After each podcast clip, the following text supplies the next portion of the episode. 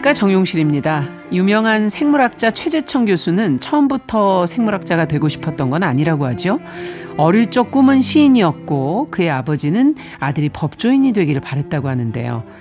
자 그런 자신의 꿈과 아버지의 바람을 지나서 최 교수는 어쩌다 운명처럼 과학자가 됐다고 하네요. 자 이렇게 어린 시절의 꿈은 말 그대로 꿈으로 남을 때가 많은데요. 그렇다고 부모가 제시하는 길이 정답도 아니고 생각지 못한 일에서 두각을 나타내는 사람도 있죠. 어, 그런데 예나 지금이나 부모들의 마음은 왜 이리 급한지 꿈이 있는 아이에게는 다른 꿈을 권하고 또 꿈을 탐색하는 아이에게는 걸음을 재촉합니다. 가능성은 예측 불가능할 때 더 빛난다는 걸 가끔은 기억해도 좋을 텐데요.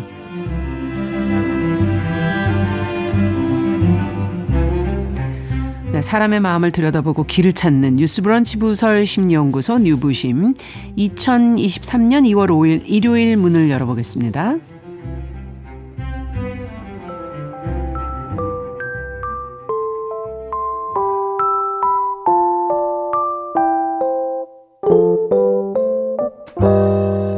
나를 지키는 마음 수업. 뉴스브런치 부설 심리연구소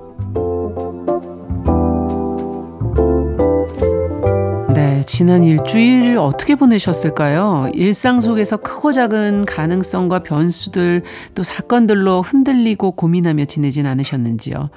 이 약한 마음, 그러나 무너지지 않기 위해서 노력하는 사람들의 마음을 보듬고 또 더 나은 곳으로 가기 위한 방법 찾아보는 시간, 뉴부심 오늘도 한 시간 함께 하겠습니다.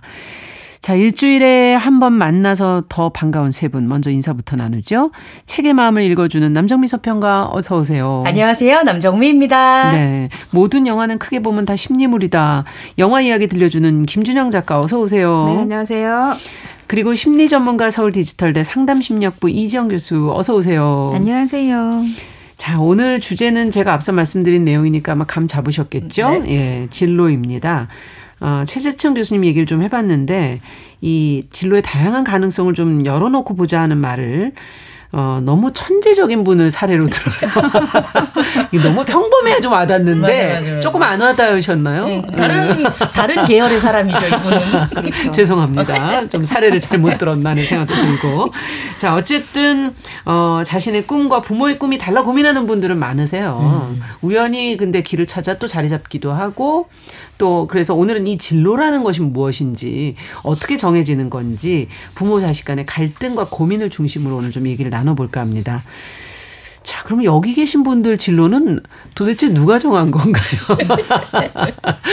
남정희 서평가는 어떻게 네. 서평가가 되신 거예요? 저는 도대체? 처음에 코미디를 네. 했었을 네. 때도 부모님이 네가 탤런트가 된다면 가망성이 없기 때문에 도시락을 싸들고 가면서 말렸겠지만 어. 그래 개그맨 코미디언 그냥 해라 그래, 뭐 괜찮다 해라 이렇게 얘기를 해서 그거를 해서 네. 한 7, 8년 하다가 이게 약간 경기나 이런 거에 야. 되게 민감한 것 같아요. 제가 약간 아. 그 애자일하다고 하죠. 기민한 네. 막 이렇게 대처를 하시는 예, 스타일이군요. 계속해서 코미디 프로가 없어지고 하다 보니까 저희 또 부모님한테 아. 먹고 사는 게 조금 안 될 것 같은데 했더니 저희 엄마 아빠 그러면 네가 하고 싶은 거 해라 이렇게 또 돼서 어.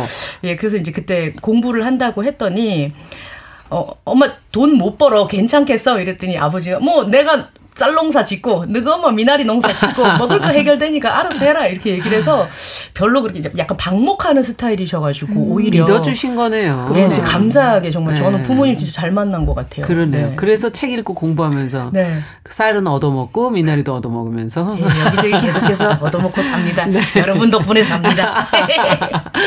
자 그러면 진로를 그냥 우연히 정하셨다는 얘기예요? 어렸을 적부터 사람들 웃기고 재미있게 하는 게 좋았어요. 음. 근데 이제 우리 최재청 교수님 교수님부터 얘기를 했잖아요. 음. 지금 이제 생태학자로 더 그렇죠. 유명하신 분이신데 최지천 선생님의 글들을 보면 시인의 감성이 있어요. 있어, 있어. 네. 있어 그러니까 결국엔 음. 자기가 하고 싶은 대로 가서 자기가 여지껏 먹고 살아왔던 걸로 꿰서 지금 그렇죠. 제 3의 인생을 살고 계신 게 아닌가 찾아가는 게 아닌가 하는 음. 생각이 듭니다. 네. 음. 코미디 하면서도 책을 좀 보고 그러셨던. 예, 이제 저희는 옛날부터. 코미디 할 때도 다 막 자기가 쓰거든요. 그렇죠. 예, 그래서 음. 그때 훈련했었던 걸로 또 지금까지 먹고 사네요. 네.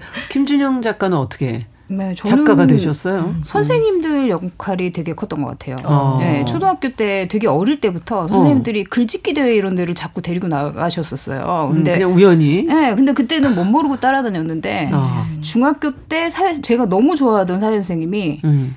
제 반성문을 보고 너는 글을 써야 되겠다. 반성문을 보고 채택되기는 어, 반성문 너무 잘 썼던 뭐에 거죠. 대한 반성문이죠? 너무 잘 기억도 잘 안 나요. 네. 또 들었나 뭔가 또뭘 장난을. 심하게 네. 쳐가지고. 그래서 반성문을 한석 장인가 썼는데 그걸 보고 선생님이 너는 아. 글을 써라 이렇게 얘기를 하셨는데 어.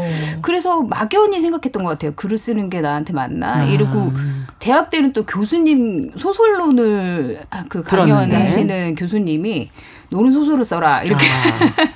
그러니까 늘 항상 선생님들이 계셨어요. 어. 그렇군요. 그 왜 뉴욕 도지사 뉴욕 지사 된 분도 아주 공부를 진짜 못하고 했었는데 음. 맞아요. 어렸을 적에 선생님이 칭찬할 게 없으니까 어 아 너 너는 걸음걸이가 아주 뉴욕 도지사처럼 걷는구나. 이렇게 해서 정말로 도지사가 됐다고 하잖아요. 어, 선생님이 예. 정말 중요하네요. 맞아요. 듣고 보니까. 음, 그런 것 네. 같아요. 그러면 이 교수님께서 어떻게 교수가 되셨습니까? 어, 저는 어렸을 때 제가 어떤 길로 가야 할지 잘 몰랐어요. 그래서 음. 솔직히 대학을 가서도 도대체 나의 어떤 달란트가 뭘까? 음. 아, 되게 뭘- 늦게 발견이 네, 되신 계속 경우군요. 고민을 했어요. 뭐 해 먹고 사는 게 나한테 어, 맞는가? 그냥 고민을 하는데 몇 년 동안 고민한 결과 보니까 제가 좋아하는 게 딱 하나밖에 없더라고요. 뭐 사람. 사람. 사람. 그래서 저는 네. 아 그럼 문학을 해야 되겠다 이런 어. 생각을 하고 있다가 어. 우연히 이제 만난 책을 그러니까 심리 상담에 대한 책이었는데 그걸 보고서 가슴이 뛰기 시작하는 거예요. 아. 제 가슴을 뛰게 한 유일한 거였어요. 처음인 거였던 거죠. 가슴이 뛰었다. 네, 네. 그래서 뭐 상담 심리학, 심리학 관련된 이렇게 책들을 보니까 네. 너무 잘 맞는 것 같아요. 우리 정용실 아나운서는 어때요? 어렸을 아, 적부터 그렇게 음. 말씀을 잘하셨나요? 말은 어릴 때부터 잘했죠. 이렇게 아니 잘했다기보다 많았죠. 많아. 엄마 말이 나는 이제 많았고. 이육 난 이제 이유시로 넘어가도록 하겠어요. 이렇게 네, 그렇죠. 그럼 모든 걸 다 얘기했죠. 어, 아이 때부터 말이 많아서 쟤는 왜 이렇게 말이 많냐. 말도 빨리 시작하고 오. 예, 많았고 예, 결국 이 길로 와서 이렇게 계속 떠들고 있네요. 근데 이게 진로 지금 얘기를 들어보니까 이게 굉장히 인생에는 중요한 거잖아요, 교수님. 네. 근데 부모들이 사실은 여기에 많이 개입을. 음. 저희는 부모님이 관여를 아예 안 하셨기 때문에 내놓은 자식. 네. 그래서 이렇게 마음대로 왔는데 이게, 이게 갈등도 많이 생기고 요즘엔 하나 키우고 이러니까 더 관심 많지 않습니까? 아, 그렇죠. 음. 말씀하신 대로 우리 인생에서 어느 길로 가야 할지가 진로이고 음. 그 좁은 의미로는 이제 직업을 말하는데 음. 인생의 발달 가- 과업 중에서 가장 중요한 것이 이러한 진로를 선택하고 준비하는 과정이죠. 음. 근데 이 과정이 주로 청소년기와 청년기에 이루어지잖아요. 그렇죠. 근데 이 시기는 우리가 부모의 보호 아래에서 양육을 받는 과정이란 말이에요. 예. 그러다 보니 진로에 가장 많은 영향을 미치는 사람이 부모일 수밖에 음. 없는 거죠. 음. 연구 결과에 따르면 부모의 영향은 무려 40%에 육박한다고 해요. 야. 그러니까 어마어마한 거죠. 그러네요. 음. 근데 이 점은 하나 짚고 생각할 게 이제 오늘 부모와 자녀 간의 음. 그런 갈등이 이제 중심이 되다 보니까 놓칠 수 있는 부분이 가장 좋은 진로의 결정은 자신의 흥미와 적성을 고려를 해서 맞는 직업 일을 찾는 거거든요. 네. 그래서 그 직업 일을 통해서 자신의 능력, 소질을 발휘하면서 자아 실현을 해 가는 것. 그랬을 때 우리가 만족을 느끼면서 행복한 삶을 살 수가 있어요. 네. 근데 이런 진로 결정에 부모가 과하게 개입을 하는 이유를 한번 들여다 보면 네. 기본적으로 부모는요 자녀를 자신의 연속이라고 생각하는 경향이 있어요. 음. 왜냐면 뭐 유전자가 전달되니까 비슷하게 생겼고. 비슷하게 생겼고 비슷한 네. 성격에 그렇죠. 내 것이 전달이 되잖아요. 예. 그래서 크게 나의 boundary 경계 안에 자녀가 들어가 있다고 생각을 하는 거죠. 음. 그럼 이제 이게 가정으로 깔면 어떤 것들이 여기에 적용이 되느냐? 인생은 한 번뿐이잖아요. 네. 근데 우리가 항상 하, 제2의 인생을 살았 으면 다시 살았으면 이런 생각 많이 하잖아요. 음. 그 제2의 인생처럼 자식의 진로를 통해서 못다 아. 이룬 꿈을 이루고자 하게 되는 거죠. 아. 자신이 충족되지 못한 꿈에 대한 미련들이 있거든요. 그래서 내 이- 직업만은 안 하게 하고 싶다. 이런 어, 분들도 어, 있으시고. 그렇죠. 그러면 예. 자기 직업 못하게 하는 예. 거예요. 자녀가 바라는데도 음. 이런 식으로 가수, 의사, 뭐 선생님 등등 자기가 못다 이룬 그런 진로를 자녀를 통해서 이루고자 하는 음. 마음이 있는 거죠. 또 두 번째로 생각해 볼 수 있는 건 뭐냐면요. 제가 진짜 자녀를 키워보니까요. 음. 양육 과정은 어마어마한 투자가 이루어지더라고요. 너무 힘들어요. 아, 힘들죠. 근데 사람은 투자를 했으면 그에 따른 보상을 얻고자 하는 게 아하. 당연한 마음이에요. 예. 보상을 얻고 싶은 거죠. 내가 이만큼 음. 에너지를 쓰고 시간과 돈을 투자를 했는데 그렇죠. 근데 그 보상 중에 대표적으로 생각할 수 있는 게 자녀의 진로인 거죠. 아. 내가 양육시킨 투자한 자녀가 무엇이 되느냐? 투자의 결과물인 직업, 음. 사회적 위치, 지위를 통해서 보상받고자 하는 마음이 있는 거죠. 그렇군요. 세 번째로 생각할 수 있는 거는요. 부모 또한 못 받은 결핍이 있어요. 네. 부모로부터 자신의 부모로부터 그걸 자녀를 통해서 채우고자 하는 그 욕구가 있어요. 음. 대표적인 게 이제 인정받고 싶은 욕구가 있고, 있거든요. 예. 이제 그 결핍을 자녀의 학업 성취 수준, 그 다음에 직업을 통해서 우리가 이제 자녀가 공부 잘하면 음. 본인이 공부 잘하는 것처럼 것처럼. 어, 아실 거예요. 이제 그쵸. 초등학교 고학년부터는 자녀의 성적이 본인의 이 프라이드 등급이죠. 등급이 되는 막 자신감 있고 네. 어, 인정받는 것 같고 네. 뭐 의대 갔으면 진짜 막 콧대 네. 근접이 높으시고 이런 과하게 관여함으로써 생각이 나네요. 어, 맞아요. 네. 어, 그래서 이렇게 과하게 관여함으로써 자녀가 공부 잘하고 좋은 직업을 가져야 한다는 생각을 갖는 거죠. 마지막으로 생각해 볼 수 있는 음. 네. 거는요. 자기 존재감 음. 그리고 자기 삶에 대한 증명을 스스로 찾지 못했을 때 자녀를 통해서 그 불안감을 채우고자 하는 경우가 많아요. 아, 이것도 문제네요. 그렇죠. 자녀가 음. 자기 존재감이 되는 거예요. 삶의 가치가 되어버리고 의미 가 되어버리는 거죠. 아우 너무 부담스러운데 자녀 네. 입장에서 지금 이 네 가지를 듣다 보니까 자녀 입장에선 참 부담스럽다 이런 생각도 들기도 하는데 자 그럼 이 주제와 관련해서 다뤄볼 책 영화 어떤 걸 살펴볼까요? 먼저 책부터 좀 얘기 들어볼까요? 네, 오늘의 심리 관련 소설로 김학찬 작가의 소설 엄마의 아들 골라왔습니다. 네. 내가 무엇을 할지 또 앞으로 나가야 할 나의 방향, 나의 진로는 내가 결정해야 되죠. 음. 어, 제목에서 보시면 알겠지만 엄마의 아들. 음. 이제 의가 소유격이잖아요. 소유격. 네. 소유격 조사가 붙어 있네요. 예, 그렇게 붙어 네. 있습니다. 취미, 취향, 호불호 내가 뭘 잘하는지 성취와 목표 결정은 내가 고민하고 부딪혀서 개척해 나가야 하는 겁니다. 음. 오늘 소설 속 아들은 처음부터 끝까지 진로가 정해져 있습니다. 어. 예, 오로지 자기 아들의 앞날만 생각하고 계획하는 엄마가 등장하는 소설입니다. 네.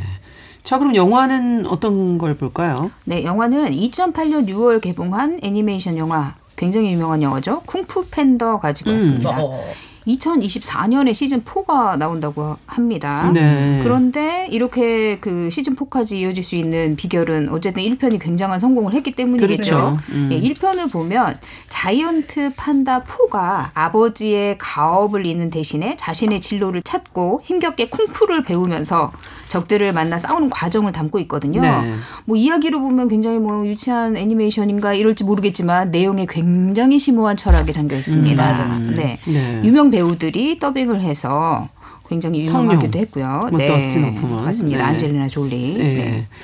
네. 자, 그럼 오늘 먼저 책부터 좀 볼까요? 엄마의 아들. 네. 어떤 얘기입니까? 소설은 한 강연장에서 시작됩니다. 오늘의 초대 손님은 너무나도 완벽하게 아들을 케어해서 명문대 의대를 보냈고 그 과정으로 책을 낸 더군다나 그 책이 베스트셀러가 되면서 강연까지 하러 다니게 된 한 어머님이십니다. 어, 가끔 이런 분들이 있으시죠? 있으시죠? 네. 예.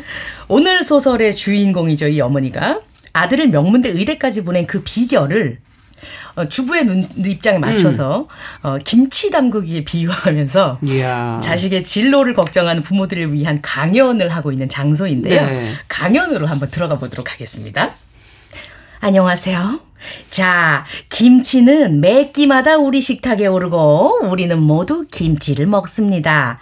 하지만 지역마다 집집마다 그 맛이 다 다르지요? 김치야말로 그 집의 개성을 드러내는 한국 음식이 아닌가 생각합니다. 자녀 교육도요.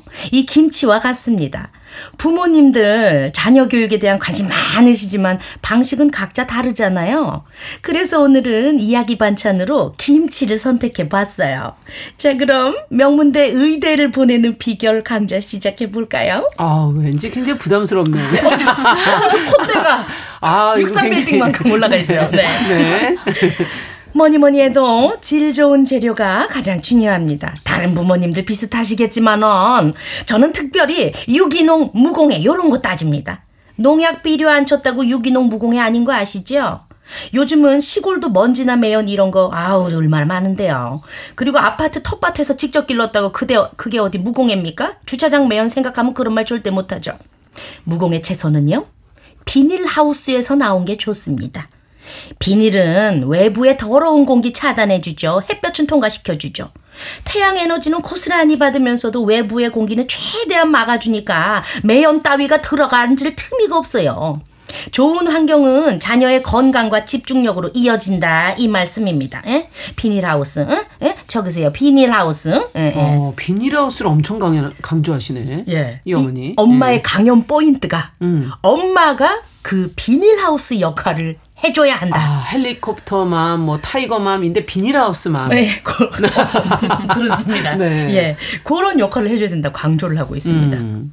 외부의 더러운 공기를 미리미리 차단시켜주고, 그러니까 이제 친구를 가려가면서 만날 수 있게 해주고, 아, 먼저 이제 차단을 하는 거죠. 네. 필요할 때 햇볕을 쬐게 해주고, 가끔씩 환기도 시켜주고, 음. 그렇게 정해진 스케줄대로 짜여진 대로 하게 되면 아이들의 진로는 걱정이 없다.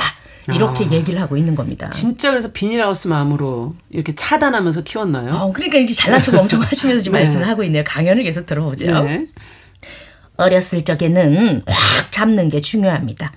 애들이 머리가 조금만 커졌다 싶으면 부모 말 안 듣거든요. 우리 애가 어렸을 적에 친구 집에 가서 6시까지 놀다 온다 그랬는데 어머 얘가 9시 돼서도 안 오는 거예요. 그래서 그 집에 전화를 걸었어요. 야, 너 왜 안 오니? 그랬더니 얘가 그 집 엄마도 듣고 있는데 엄마가 자고 와도 된다고 그랬잖아. 친구랑 게임 할 거야. 아니 뭐 이렇게 태연하게 거짓말을 하더라고요 이게. 아 그래서 제가 생각했어요. 네. 이 반항기의 싹을 그냥 이때부터 죄다 뽑아버려야겠다. 다음 날 네. 애가 왔는데 나 얘한테 한마디도 안 했어요. 찾아도 대답 안 하고 과자 달라고 어? 텔레비전 컴퓨터 틀어달라고 했는데 손도 못 대게 하고 뭐 때를 쓰건 울건 그냥 내버려 뒀어요. 그렇게 그냥 투명인간 취급했더니 나중에 울면서 잘못했다고 빌더라고요. 냉정해 보이지만 저 혼자 아들 하나 바라보고 키우면서 사는데 그때 마음이 얼마나 아팠겠어요. 하지만 저는 그래도 했습니다. 네. 그리고 아, 저요 무서워. 단한 번도 우리 애한테 공부하란 얘기 안 했어요. 책 읽으라고 잔소리도 안 했고요. 근데 대신 독후감 써오면 용돈을 줬습니다. 얻고 싶으면 해라. 공부가 돈이 될 수 있다. 저희 아들요 3년 내내 전교 1등만 했습니다. 이야, 목에 너무 힘이 들어가 있다. 이거 실화 아니잖아요. 네. 아, 실화 같아요. 부- 아니 불가능한 얘기예요 이게. 아니, 근데 정말 싹을 잘랐네. 뭐 잘라지나요? 네. 이게? 그 한마디로 잡초를 뽑은 거군요. 뽑았어요, 뽑았어요. 아 근데 뽑아지나요? 아니 저는 이렇게 아, 어, 이런 아이기 때문에 엄마 입장 이해를 못하겠어요. 옆에 낳는 것까지 다 미리 음, 제초제 다 제초제. 뿌려놓은 거예요. 아. 예. 아. 그렇게 대학 입시까지 마무리되었습니다. 어. 근데 문제가 생깁니다. 시험 성적이 최악으로 나온 거예요. 아들의 성적이 엄마의 기대와는 달리 너무 안 나온 거죠. 음. 엄마는 매우 화가 납니다. 엄마한테는 이미 아들이 진학할 대학교와 학과, 학과별 장단점, 그리고 졸업 시기, 졸업 후에 진로까지 싹 다 계획이 되어 있거든요. 네. 그렇기 때문에 도저히 이 성적을 납득할 수가 아니 없는 저도 겁니다. 납득이 안 되는 게 앞서 3년 내내 전교 1등이었다는데 그죠, 왜 예. 성적이 안 나와요? 아 들에게 좋아하는 여학생이 있었습니다. 어머나. 엄마는 아들의 모든 것을 뒤져서 이 사실을 알아냅니다. 그리고 그 여학생 전화번호도 알아내요. 저 여, 여학생에게 전화를 해서 만나자고 합니다. 아, 멀리서 걸어오는 여학생. 예쁘긴 한데 고등학생답지 않은 핫팬츠 차림 이런 거 매우 거슬립니다. 예. 우리 아들 앞날에 진로에 너는 없었어. 아들의 진로는 이미 정해져 있었으니 엄마가 굽힐 순 없죠. 어. 얘기를 하면서 왜 우리 아들 한번 만나보지 그러냐? 어, 걘 재미가 없어요. 막 이렇게 얘기를 하는 거예요. 그래서 이제 그때 준비해온 두둑한 봉투를 내밀면서 말합니다. 이거는 다른 장면에서 봤던 건데. 고등학생인데 이게 보통 그 물 뿌리면서 누가 네 어머니야 이러면서 이 돈이면 되겠니 이렇게 해야 돼 이런 어머니가 나중에 그렇게 크지 네. 않을까 하는 생각이 이야. 드는데 이때는 눈높이에 맞게 고등학생 눈높이에 맞게 엄마가 작전을 펼칩니다 저기 내 아들한테 거짓말 좀 해주지 않겠니? 명문대 의대를 다니는 남자가 아니면 관심 1도 없다고 얘기 좀 해주렴. 어, 이, 와. 만나서 이제 어, 야 나는 명문대 의대 다니는 남자 아니면 관심 없거든 이렇게 얘기를 했더니 아. 들이 바로 재수학원에 등록을 했고 그렇게 엄마의 계획은 또 한 번 성공합니다. 이야 정말 대단하시다. 성공하는 게 굉장히 예. 지혜로우세요. 지혜로우세요. 어, 배우, 네. 배우고 싶네요. 네. 공감을 어느 쪽에 지금 하고 있는 건지 알다가도 모르겠습니다. 그래서 열심히 읽었어요. 네. 근데 엄마는 그래서 아들의 인생을 결국은 컨트롤 하려고 그러는 거 아니에요? 이거는 그렇죠, 그렇죠. 지금 좋은데 보내는 게 중요한 게 아니라. 맞습니다. 그녀가 사실 본인이 자신의 엄마의 말을 듣지 않아서 지금 불행해진 삶을 살고 있다고 생각하게 되었기 때문에 아. 내 아이만큼은 엄마 말을 잘 듣는 아이로 키워야겠다라고 생각을 합니다. 그렇군요. 예. 처음에 이 엄마가 결혼을 하겠다, 처녀적에 결혼을 하겠다고 남편을 처음 데리고 갔을 때 우- 우리 엄마가 반대를 하는 거예요. 야, 안 돼. 저 남자 명 짧은 얼굴이야. 관상이 명이 짧아. 이렇게 얘기를 했어요. 근데 이 네. 집이 지금 엄마까지 3대가 다 과부거든요. 아. 그러니까 엄마는 약간 그런 촉이 있는 거예요. 그렇군요. 명 짧은 얼굴이 있어요. 아니 나도 궁금하네. 그거 이제 허영만 선생님의 꼴이나 이런 다른 책을 봐야 되는 걸 봐야 돼. 그럼 나중에 따로 하도록 하고요. 예. 네. 그러면서 이제 딸이 아니 엄마 무슨 소리야 관상 그런 게 어딨어 하고 결혼을 했는데 음. 임신 7개월 한 시간 만에 남편이 정말로 교통사고를 당합니다. 그리고 사별하게 되죠. 어머. 그랬더니 이제 그녀의 마음 속에는 음. 엄마 말 안 들어서 그랬나 봐. 이런 생각 을 하게 됩니다. 그러면서 생각을 해보니까 팔에 새겨진 이 흉터도 엄마 말 듣지 않고 몰래 놀러 나갔다가 찢어진 거고 지겹다고 엄마 말 안 듣고 마음대로 아 피아노 때려칠 거야 라고 피아노 학원 그만뒀는데 같은 피아노 학원에 다녔던 친구는 지금 유명한 피아니스트가 되어 있습니다. 음. 대학 입시 때도 엄마 말대로 교육대학에 원서를 냈다면 참 이렇게 선생님 되고 취직이 어렵지 않았을 텐데 엄마 말을 듣지 않아서 남들보다 반발짝 뒤처지고 또 시간이 지날수록 두세 배 노력 끝에야 따라잡거나 아예 두세 배 노력을 해도 절대로 못 잡게 되는 그런 네. 모든 불행들이 엄마 말을 듣지 않아서였다고 결론을 내리게 된 겁니다. 음. 이 집안이 그 희한하게도 그녀의 엄마도 과부셨고 음. 할머니도 과부, 증조 할머니 역시 과부, 이제 본인까지 4대가 과부가 된 거예요. 어. 그래서 그녀는 다짐을 합니다. 유일하게 남은 나의 가족인 이 뱃속의 아이만큼은 무슨 일이 있더라도 제대로 살게 해주겠다. 음. 그런데 의사 선생님이 아, 얘 파란 옷 준비하시면 되겠네요. 이렇게 얘기를 한 거예요. 그렇군요. 아들이다. 예. 그래서 아, 4대째 내려오는 이 지긋지긋한 과부 가문의 운명을 끝내야겠다. 내가 이걸 끝을 내겠다.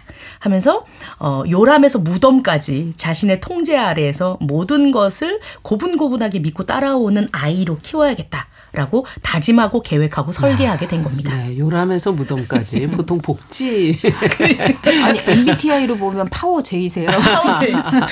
계획 굉장히 계획형 계획적인 J, J, J, J 일 네, 실행력도. 띠- 네. 아주 뚜렷하시고 맞습니다. 뛰어납니다. 근데 이제 엄마가 이렇게 계획적으로 나의 진로와 평생의 인생을 골라 놓았다는 것을 아들은 이미 알고 있습니다. 오. 고등학교 1학년 때 중간고사가 끝나서 일찍 집에 왔거든요. 근데 엄마가 식탁 위에다가 이제 써놓고 미처 치우지 못한 공책이 있었던 거예요. 음. 빽빽하게 뭔가 써 있어서 읽어보니까 자신의 과거랑 이 공책에 써 있는 내용이 비슷합니다. 어. 그래서 이거 뭐지? 뭐 소설인가? 엄마 일기인가? 그래서 읽어보니까 무슨 노스트라다무스의 예언서처럼 음. 언젠 뭐가 되고 언제는 뭐가 되고 언제는 뭐가 되어 있을 것이다. 이렇게 미래를 미리 써놓은 겁니다. 맞춰놓은 거죠. 뭐야, 엄마 이렇게 움직이고 나는 그렇게 조정당하고 있었던 거야? 그런 아들은 과연 무슨 생각을 하고 있는지 아 이 부분은 이제 소설 뒷부분에 나오거든요. 음. 예, 김학찬 작가의 소설 엄마의 아들에서 확인하십시오. 너무 결론을 꼭 얘기들을 안 해주셔가지고 안 볼 수가 없게 만드시는데. 자, 어쨌든 약간의 서스펜스까지 지금 느껴지는 얘기인데, 이렇게 부모가 정해준 진로를 따르는 자녀가 사실 현실 속에도 많지 않나요? 어떻게 보세요, 이 교수님? 이 자식의 입장에서 한번 저는 자꾸 생각해 보게 되는데요. 음. 이렇게 완성도 있게 어, 따르는 경우는 사실은 그렇게 많지는 않죠. 그러나 음. 이제 부모가 개입을 해서 그렇게 음. 끌려가는 경우들이 굉장히 많다고 볼 수 있죠. 음. 그래서 우리 인생에서 이제 이렇게 진로를 찾아가고 선택하고 준비하는 과정에서 어 여러 가지 그 중요한 영 그 요소들이 영향을 미치거든요. 네. 근데 그 중에서 우리가 좀 생각을 해봐야 될 게 뭐냐면 가장 중요한 것이 자기 효능감입니다. 아, 주어진 어떤 상황에서 특정한 일을 내가 해낼 수 있다는 음. 믿음. 난 이 일 할 수 있어. 음. 나는 저 일 할 수 있어. 내가 해결할 수 있어. 결정할 음. 수 있어. 요런 믿음이 이제 자기 효능감이거든요. 근데 이 효능감이 어떤 진로에 대한 의사를 결정하는 음. 과정 그리고 어 직업적인 그 바닥에 들어갔을 때에도 성취하는데 가장 큰 영향을 미치는 요소라고 밝혀져 그렇군요. 있어요. 음. 근데 우리가 생각해 볼 게 뭐냐면 부모가 지나치게 개입을 하면서 부모가 정해준 선택을 하고 진로를 따르는 음. 그런 자녀들을 보면은요. 제가 이렇게 상담을 하는 과정에서도 만나보면 너무 안타까운 게 부모가 지나치게 개입했을 때 어떻게 스스로 생각하게 되냐면 음. 내가 잘해서 어떤 결과를 얻은 게 아니다라고 생각해요. 아, 너무 아. 안타까워요. 그러네요. 제가 볼 때는 능력 있고 자원 있고 똑똑하고. 똑똑하고 얼마든지 가능성이 있는데 오랫동안 부모의 과한 음. 개입을 받으면서 진로까지 그렇게 결정이 되는 그런 자녀들은 너무 안타깝게도 내가 잘한 게 아니다. 음. 어 그거는 부모가 그 선택을 한 거고 부모의 능력이다. 내가 하는 선택은 잘못될 거다. 음. 그리고 별로일까봐 불안하다. 어. 이렇게 얘기를 해요. 그리고 성과나 성취가 진짜 잘했어요. 그럼에도 불구하고 어떤 방식으로도 내 것이 아니고 부모 것이더라고 돌려버리더라고요. 아, 한마디로 자기 효능감이 낮은 거죠. 떨어진다. 네. 나는 해낼 수 있는 능력이 없다고 지각을 하면서 열등감도 심하고요. 자신감이 굉장히 떨어집니다. 진짜 안타까워요. 음. 네. 그리고 또 두 번째로 생각을 해볼 건 직업만 있는 것이 아니고 사실은 직업의 어떤 일의 세계에 들어가서 여러 음. 가지 사회적 상황 그리고 남은 인생에서 수많은 도전과 의사결정들이 계속이 되는데 음. 이렇게 성장한 자녀들의 상당수가 의존적입니다. 음. 부모한테. 네. 음. 부모가 아니면 누구에게든 아. 내 스스로 판단하고 결정하지 못하겠어. 도와줘. 음. 대신 결정해줘. 나 무서워. 평생 이러면 안 되잖아요. 그니까요. 근데 이게 계속 되는 거죠. 그러다 보니 무책임할 수 있는 그런 경향이 나타나고 음. 어떤 일에 마주하기보다는 회피적인 성향이 높습니다. 아. 또 그렇게 선택된 직업에 대해서요 만족도가 낮아요. 어. 만족도가 어. 낮죠. 네, 어. 그리고 관여한다. 우리 인발부한다고 하잖아요. 네. 관여도가 낮아요. 이건 내 일이 아니야. 음. 어, 돈 벌고 어째, 어쩔 수 없이 하는 것이야. 이렇게 생각을 하는 거죠. 어. 그럼 무슨 일이 일어나냐? 결과가 좋아도, 그러니까 이 일에서 좋은 성취를 거두어도 내 것이 아니니까 만족스럽지 않은 거예요. 음, 그렇겠네 요. 그리고 음. 결과가 안 좋은 경우에는 또 잘 맞지 않아서 힘들어하는 친구들이 또 음. 많거든요. 음. 맞지 않은 곳에 있다 보니까 너무 힘들어요. 그러다 보니까 그 고통스러움의 원인이 부모 때문이다라고 이제 돌리기 시작을 하는 거죠. 아. 부모에 대한 분노가 극심해지면서 사이가 안 좋아지겠네요. 그럼요. 갈등이 네. 심해지고 불행감. 근데 갈등이 생기고 그게 또 뭘 의미하냐면 부모로부터 벗어나지 못하는 게 되는 거죠. 음. 사실 이게 떨어지는 게 필요한데 또 이게 방, 악 고리다. 마치 늪에 음. 빠져버리는 것처럼 계속 부모랑 싸움으로 벗어나지 못하게 됩니다. 음. 그래서 이런 이제 친구들에게 적성과 흥미를 생각해서 늦더라도 음. 뒤늦게라도 자신에게 맞는 직업을 찾아가야 하는데요. 진로 결정과 발달에 중요한 영향을 미치는 두 가지 요인이 낮아버립니다. 그게 뭐냐면 진로 의사결정 효능감이라고 해서 내가 진로에 대한 어떤 의사결정을 스스로 할 수 있다는 믿음이 낮은 거죠. 음. 난 못해. 아, 늦더라도 찾아가야 되는데. 그렇죠. 또 진로 성숙도라고 해서 진로를 선택하고 준비하는 과정에서 스스로를 정확히 판단하고 여러 가지 진로를 탐색하고 현실과 타협할 필요도 있잖아요. 네. 그래서 타협도 하고 현명하게 선택하고 선택한 것을 적응해 가는 이제 우리가 그거를 보고 이제 진로에 대해서 성숙 부족하다라고 얘기를 음. 하는데 그게 또 낮아요. 그러다 보니까 다른 시도나 선택을 하지 못한 채 무기력하고 우울감을 음. 발달하게 됩니다. 우리가 여기서 이제 자기 효능감을 생각을 해봤는데 네. 또 하나 생각해 볼 거는 자율성입니다. 음. 인간의 삶에서 또 다른 그 중요한 욕구인데요. 자율성이라는 거는 내 뜻대로 일을 하고 선택하고 그 결과에 책임을 지는 거예요. 음. 근데 부모가 진로에 대해서 지나치게 개입을 해버리면 자율성을 침해하는 게 돼요. 진로라는 중요한 결정은 부모가 대신하는 것은 인생에서 중요한 결정권을 빼앗아 버리는 거거든요. 아, 그러니 자율성이 떨어지고 침해당하고 억울함과 분노감이 축적이 됩니다. 어. 어. 그리고 이제 추가적으로 생각을 해볼 거는 그렇게 해서 사실은 인생에서 되게 중요한 핵심이 진로, 직업이고 이걸 통해서 또 인간의 중요한 다양한 욕구들을 그렇죠. 충족시켜 나가는데 이 욕구들을 충족시키기가 어려워져요. 인생의 뭐 상당 부분이 또 일이니까. 맞아요. 예. 우리가 일하면서 친밀함도 그렇죠. 쌓고. 소속감도 맞아요. 쌓고 안정감도 쌓고 인정도 받고 하는데 어. 이것 뭐 자아 실현은 생각도 못 하는 거죠. 음. 이 행복이라는 게 욕구 충족에서 오는데 이 행복을 누릴 기회가 빼앗긴 것입니다. 네. 그러면 부모가 이렇게 자기가 이루지 못한 꿈을 자식이 이루길 바라는 부분이 있다는 설명 아까 해주셨는데 네. 이게 이제 욕심을 좀 내려놔야 되나요? 이 마음을 어떻게 내려놓을 수 있나요? 네. 일단은 기억하셨으면 좋겠어요. 음. 과한 개입, 과한 욕심은 자녀의 삶을 불행하게 할 수 있다라는 걸 음. 제가 기억이 나는 여러 사례들이 있는데요. 그 중에 한 사례는 그렇게 부모가 과하게 개입을 해 가지고 결국은 재수까지 해서 서울대를 갔어요. 어. 그러니 부모는 와, 아싸 서울대 보냈다. 음. 너무 기쁜 거예요. 그러니 이제 안도를 하고 조금 느슨하게 냅둔 거죠. 음. 이때부터 반격이 시작됐어요. 분노 감, 복수감. 내 인생 전체를 아. 부모가 빼앗은 거잖아요. 네. 자율성을 빼앗고 결정권을 빼앗고. 그래서 부모가 원하지 않는 수업을 받지 않는 행동을 하기 시작을 했어요. 음. 그리고 이제 여러 가지 상담을 하면서 의지를 조금 이렇게 찾도록 도와주었지만 이미 어 20년 동안 쌓여 있는 그런 사회적 능력이 부족해 결핍 되어 있는 상태였군요. 거예요. 그렇죠. 네. 왜냐하면 공부에만 부모의 아. 개입이 너무 심하니까 그러다 보니까 계속되는 어떤 팀 작업, 보고서, 성취 음. 행위를 제대로 하기가 어려운 거죠.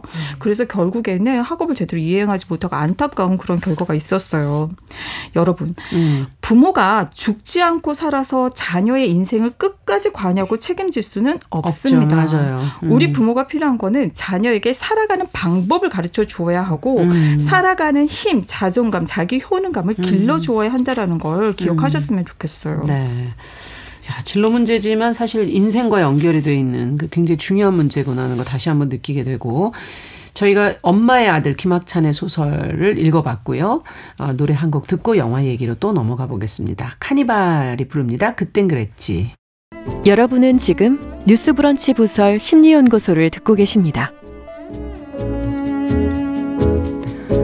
네, 뉴스브런치 부설 심리연구소 뉴부심 서울디지털대 이지영 교수 남정미 서평가 김준영 작가 세 분과 함께 진로를 결정하는 과정에서 부모와 자식이 겪는 갈등 이와 관련된 심리 저희가 들여다보고 있습니다. 아, 엄마의 아들 들으면서 참 마음이 착잡했어요. 아들 입장에서. 자, 이번에 영화 얘기로 가보겠습니다. 쿵푸 팬더. 과연 어떤 내용일까요? 조금 시원하실 거예요. 저는 아주 의지가 강합니다. 네. 네, 주인공은 평화의 계곡 국수집 사장 핑의 아들인 판다 포입니다. 네. 포는 꿈에서도 쿵푸를 동경하는 판다예요.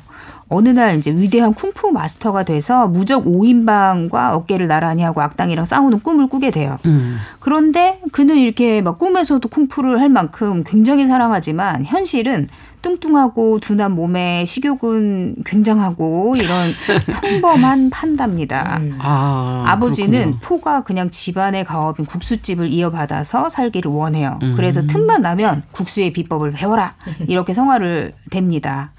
그리고 한편 이제 이 동네에 굉장한 쿵푸 성지인 제이드 궁전이라는 데가 어, 있어요. 있어요. 네, 거기에 마스터 우그웨이는 오래전에 이제 가둬뒀던 악당 타이렁이 용문서를 빼앗으러 돌아올 거라는 예언을 하게 되면서 이제 우리가 용의 전사를 뽑을 때가 됐다라고 시푸에게 말을 합니다.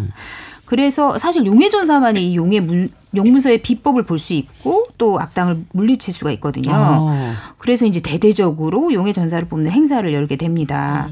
그러니까 쿵푸를 좋아하는 포도 당연히 여기 가고 싶은데 그랬겠네요. 아버지가 예, 음. 쿵, 국수를 가서 팔아라. 사람들이 많이 모이니까. 쿵푸는 무슨 쿵푸냐. 그렇죠. 네, 그래서 국수나 팔아라. 국수나 네, 팔아라. 국수 재료를 챙기느라고 정해진 시간에 못 가고 궁전을 가긴 가는데 문이 이미 닫혀버린 거예요. 음. 그래서 이런저런 이제 방법을 동원해서 담을 넘으려고 애를 씁니다.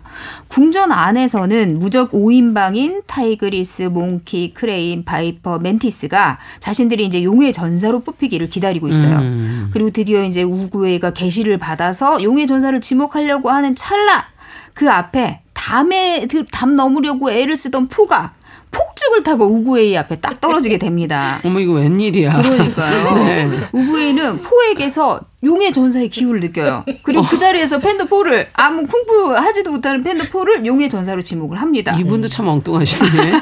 기운이 느껴진다. 네. 그리고 무적 5인방과 시프는 당연히 이 사실을 믿기지 않겠죠. 너무 그렇죠. 뚱뚱하고 쿵푸도 못하니까. 근데 우, 우구에가 얘기합니다. 우연은 없다. 철회할 음. 생각이 없다. 포를 인정해라. 그런데 시프는 인정하기 힘드니까 포가 스스로 훈련을 포기하고 아. 떠나기를 바라면서 아주 힘들게 훈련을 시켜요. 아. 그러니까 포는 쿵푸를 너무 사랑하는데 사람들은 다 넌 안 될 거다 이렇게 음. 얘기하고 용의 전사 테스트에서 또 쿵푸를 해본 적이 없으니까 당연히 제대로 하는 게 그렇겠죠. 하나도 없이 만신청이가 됩니다. 그러면서 그 가- 무적 5인방 가운데 대장격인 타이그리스가 포에게 아 넌 안 되니까 당장 떠나 이렇게 엄포까지 놓게 됩니다. 그러면은 포는 어떻게 되나요? 자기의 꿈을 찾아가나요? 네, 들어보세요. 네. 아주 용감합니다, 보는. 상심한 포가 혼자만의 시간을 위해서 복사꽃 나무 아래서 열심히 또 복숭아를 먹어요. 먹을 건 먹어야 되니까. 그러다가. 참 우리랑 네. 비슷하네. 그렇죠. 단순합니다. 우그웨이를 마주쳐요. 그래서 착잡한 심정을 고백합니다. 그러니까 포에게 우그웨이가 얘기해요. 너는 네가 무엇이었는지 무엇이 될지에 너무 사로잡혀 있단다. 이런 말이 있지. 과거 속으로 사라진 어제는 역사고 내일은 신비한 미스터리지만 오늘은 present 선물이란다. 이렇게. 이야, 이 말 멋지네요. 그렇죠. 멋진 말이 굉장히 많이 나옵니다. 어. 현재는 사실 과거의 자신이 굉장히 바랬던 미래인 거죠. 음. 따지고 보면. 그래서 현재는 선물처럼 주어진 건데 포는 그걸 인식 못했던 거예요. 사실 포가 원했던 게 뭐였어요? 맞아요. 컨트롤하는 거였거든요. 네. 그러니까 이 말을 듣고 정신이 번쩍 든 포가 마음의 짐을 덜어버리고 다음 날부터 누구보다 열심히 근성 있게 열성적으로 훈련을 합니다. 음. 그리고 실력은 없어도 아무리 맞아도 끄떡없는 맷집. 아, 이거 중요하지. 중요하지. 그렇죠. 그리고 포기할 줄 모르는 근성 이런 음. 포를 보고 무적 5인방도 하나둘 마음을 열기 시작해요. 그렇군요.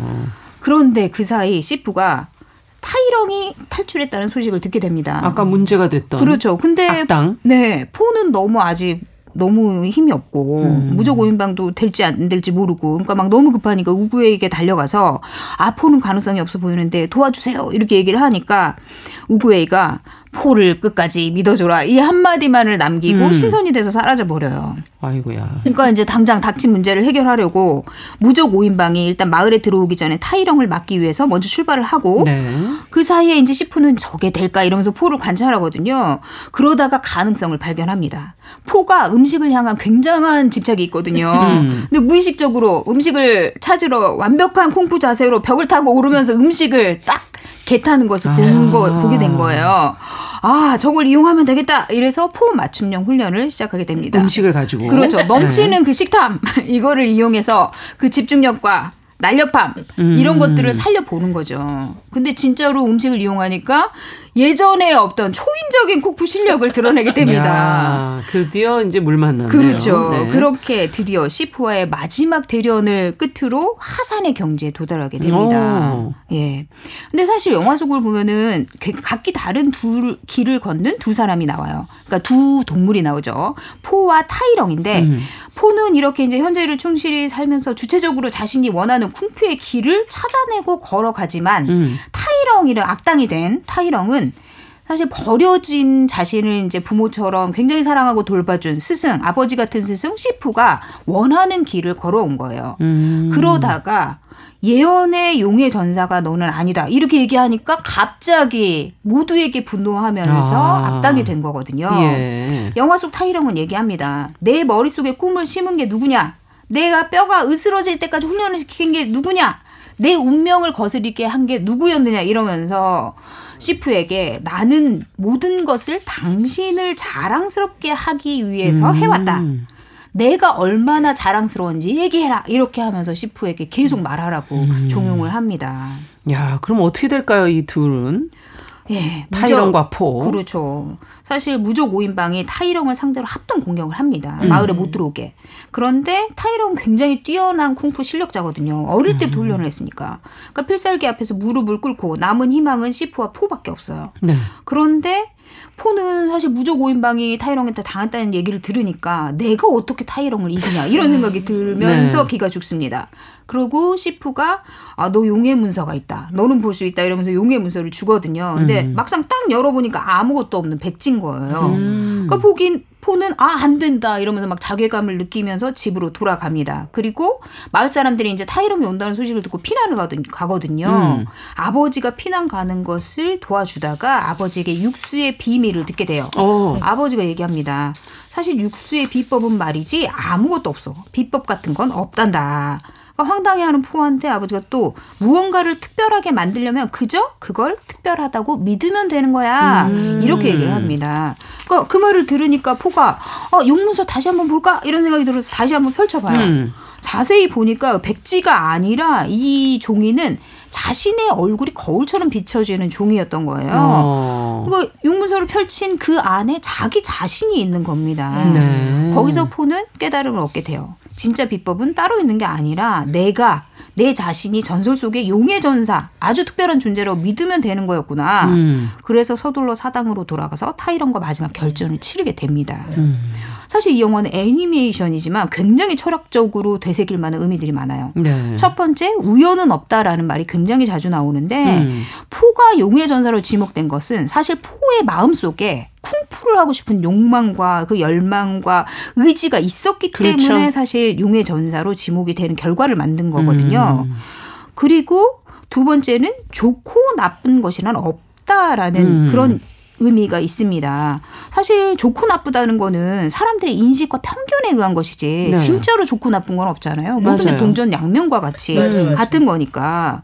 그리고 마지막에는 자신에 대한 믿음보다 더 중요한 건 없다. 맞네요. 용의 문서에 있는 게 사실 결국 포의 얼굴이에요. 그렇죠. 자신이 특별하다고 믿으면 특별해지는 거다. 음. 이런 특별한 의미들을 담고 있는 영화입니다. 네. 그러니까 진로도 이런 거다 이런 거군요. 지금 정리를 그렇죠. 하면 진로도 우연은 없다. 내가 이 길로 가고 싶고 이런 그렇죠. 것도 우연은 없다. 사실 간절히 바래왔던 예. 것들이 현실로 펼쳐지는데 현실 속에서는 힘들 수 있잖아요. 그렇죠. 그러니까 또 음. 아나 다른 게 됐어야 아닌가? 되나 어. 아닌가 뭐 이런 근데 그건 거죠. 아니다. 좋고 나쁜 거란 없다. 그렇죠. 진로에서 뭐 어느 게 좋은 거고 어느 맞습니다. 게 나쁜 거고. 그리고 나를 믿어라 이런 얘기를 지금 나는 특별하다. 네. 자 그런데 진로와 관련돼서 굉장히 생각할 거리를 던져주는 영화네요. 어떻게 들으셨는지. 훌륭합니다. 예. 음. 아 이거 우리 그 뭐 먹을 거를 이용해서 엄청 넘치는 민첩하게 식탐. 걸고 막그 올라갈 때도 막 탁탁탁 뭐 이렇게 올라가잖아요. 우리도 진짜. 초인적인 힘을 좀 보일 때가 있을 텐데. 그럴 수가 네. 있다. 우리 또한 마찬가지다. 자 어떻게 보셨는지 이, 이 교수님께도 좀 여쭤보죠. 어, 진짜 영화 너무 재밌게 봤어요. 음. 그리고 메시지들이 너무 좋더라고요. 어, 근데 이제 우리가 마지막으로 생각을 해봐야 될 거는 부모가 이렇게 개입을 할 때 가장 갈등을 유발하는 게 뭐냐면 자녀의 적성과 능력을 고려하지 않은 상태로 부모가 무리하게 기대를 할때 음. 갈등이 나타나는 거거든요. 그 아까도 이렇게 느낀 것처럼 자녀 입장에서 너무 심리적으로 부담이 되는 거예요. 그렇죠. 그리고 기대에 못 미칠까봐, 그럼 내쳐질까봐, 어, 음. 싫어할까봐, 인정 안 해줄까봐, 욕구 충족 안 해줄까봐 불안하거든요. 맞아요. 그러니까 너무 힘들어지면서 막 부대껴요. 그러다 보니까 적응상의 문제가 생기면서 뭐 반항, 일탈, 뭐 가출 등등 여러 가지 문제들이 발생할 수 있습니다. 근데 여기에서 이제 우리가 생각을 해볼 거는 진로를 결정할 때 무엇보다도 가장 중요한 거는 자신의 흥미, 무엇을 할 때 즐겁나, 음, 무엇에 관심이 있나, 음. 두 번째는 적성, 무엇을 잘하는가, 음. 이두 가지를 고려를 하는 건데, 어, 부모와 자녀 간의 그런 갈등에서 일단 해법은 선, 해소, 후, 대화입니다. 부모 입장에서 한번 생각을 해보셨으면 좋겠어요. 음. 자녀에 대한 기대와 욕심이 자신의 욕구인지 정말 그렇죠. 자녀에게 필요한 것인지를 음. 판단을 해보셨으면 좋겠어요. 내 인정받고 싶은 욕구가 너무 커서 내 꿈에 대한 미련, 음. 결핍에 대한 보상, 투자에 대한 보상 이런 욕구, 욕구, 욕심이 너무 컸다면 그 욕심을 마주해 보시기 바랍니다. 그게 네. 먼저예요. 스스로 자신의 마음을 알아주고 인정해 주는 것 괜찮아. 그럴 음. 수도 있지. 내 마음 안에 그런 미련이 있구나. 너무 힘들어서 보상받고 싶은 욕구가 있었구나. 자녀를 통해서 인정받고 싶고 채우고자 하는 음. 마음이 있었구나. 스스로를 인정하고 위로해 주면서 안전하게 그 마음을 표현하고 다루면서 소화시키는 것이 먼저입니다. 음. 그런 다음에 자녀와 마주하고서 진짜 허심탄회하게 대화를 해보셨으면 좋겠어요. 네. 이럴 때도 대화를 할 때는요 순서가 있는데요. 먼저 그동안에 자녀가 가졌을 법한 마음 감정을 음. 공감 뭐 해주시는 게 먼저입니다. 먼저. 네. 네, 그 마음 얼마나 힘들었을지. 음. 그 다음에는 자녀와 갈등 속에서 솔직히 그러한 자신의 욕심, 마음을 표현해 보세요. 음. 네. 자녀 또한요 부모와의 갈등을 이해하고 소화할 수 있는 기회를 줄 필요가 있어요. 그럼요. 그렇지 않으면 음. 어떤 일이 일어나냐면 이 갈등이 내 탓이야. 자신의 음. 탓으로 돌리면서 자기 비난, 비하, 열등감. 어우, 이건 정말 큰일이죠. 네. 인간 평생을 진짜 고통스럽게 하거든요. 음. 또한 자녀의 마음도 들여다 보아 주세요. 음. 갈등 속에 얼마나 힘들었는지 그리고 필요하죠. 사과. 미안해. 음. 그래서 서로 이렇게 사과하는 시간을 가지면서 화해 시간을 가져보기 바랍니다. 네. 마지막으로 자녀의 진로를 찾아가는데 부모에게서 필요한 것은 뭐 여러 가지 속된 말로 음. 있잖아요. 근데 이제 어 정말 필요한 걸 말씀드리자면 두 가지입니다. 음. 하나는 심리적인 지지. 음. 자녀를 격려해 주세요. 포인트는요. 자녀가 스스로 찾아간 행동, 독립성을 지지해 주세요. 네. 그것이 바로 자녀가 평생 살아가는 힘, 방법을 터득하는 길이거든요. 음. 괜찮아. 잘하고 있어. 한번 해보자. 두 번째 지지 포인트는 희망적일 거야. 미래는 좋을 거야. 잘 될 거야. 음. 언젠가 너의 길을 만날 거야. 음. 이렇게 심리적인 지지를 해주세요. 두 번째로 제공해 주셔야 될 거는 정보입니다. 음. 정보적으로 지원을 해주시고요. 경제적으로 지원해 주시는 것이 필요하죠. 네. 그런데 이러한 지원을 하기 위해서는 직접적으로 하기보다는 충분한 거리를 두는 것이 필요해요. 음. 어, 어느 정도 거리를 두면서 스스로 의사 결정을 하면서 찾아갈 수 있고 해결할 수 있는 그런 자신감을 주는 게 필요한 거죠. 네. 그리고 정말 마지막으로는 이러한 과정을 힘들게 하는 거는 부모의 불안이거든요. 음. 아마 이 방송 들으시면서도 아 이걸 어떻게 해 불안한데 음. 어 잘못될까 불안하고 더 나은 선택이 있었을까봐 후회할까봐 불안한데 근데 어떻게 어떻게 뭐 인생이라는 게 더 나은 선택 만 골라가나요? 맥을 빼서 죄송합니다만. 근데 네. 네, 불안의 반대는 음. 사실 믿는 거거든요. 그럼요. 네, 네. 믿어주는 것. 음. 그 자녀를 믿고 상황을 믿고 내 선택을 믿고 그렇게 해서 불안을 어, 견디면서 믿음을 가져보는 것을 여러분들이 한번 노력해 가졌으면 그러네. 합니다. 거리를 둔다는 게 결국은 그가 스스로 찾으면서 그 몫을 가져가게끔 그렇죠. 자신감의 몫을 가져가게끔 좀 그렇죠. 기다려주는 거 맞아요. 이게 참 기회. 예, 좀 어렵지만 또 해야 할 노력인 것 같네요. 네. 자, 오늘 끝으로 저희 영화 쿵푸 팬더 OST 종의 쿵푸 파이팅 이거 들으면서 기운 좀 내시라고 들으면서 이 시간 마무리하도록 하겠습니다. 뉴스 브런치 부설 심리연구소 오늘은 진로에 관한 어, 부모와 자식의 마음을 같이 한번 들여다봤습니다. 영화 쿵푸 팬더 소설 엄마의 아들 들여다봤고요. 어, 김준영 작가 남정미 서평가 서울 디지털대학교 이지영 교수님 세 분과 함께했습니다. 말씀 잘 들었습니다. 감사합니다. 고맙습니다. 감사합니다. 뉴부심도 인사드립니다. 안녕히 계십시오.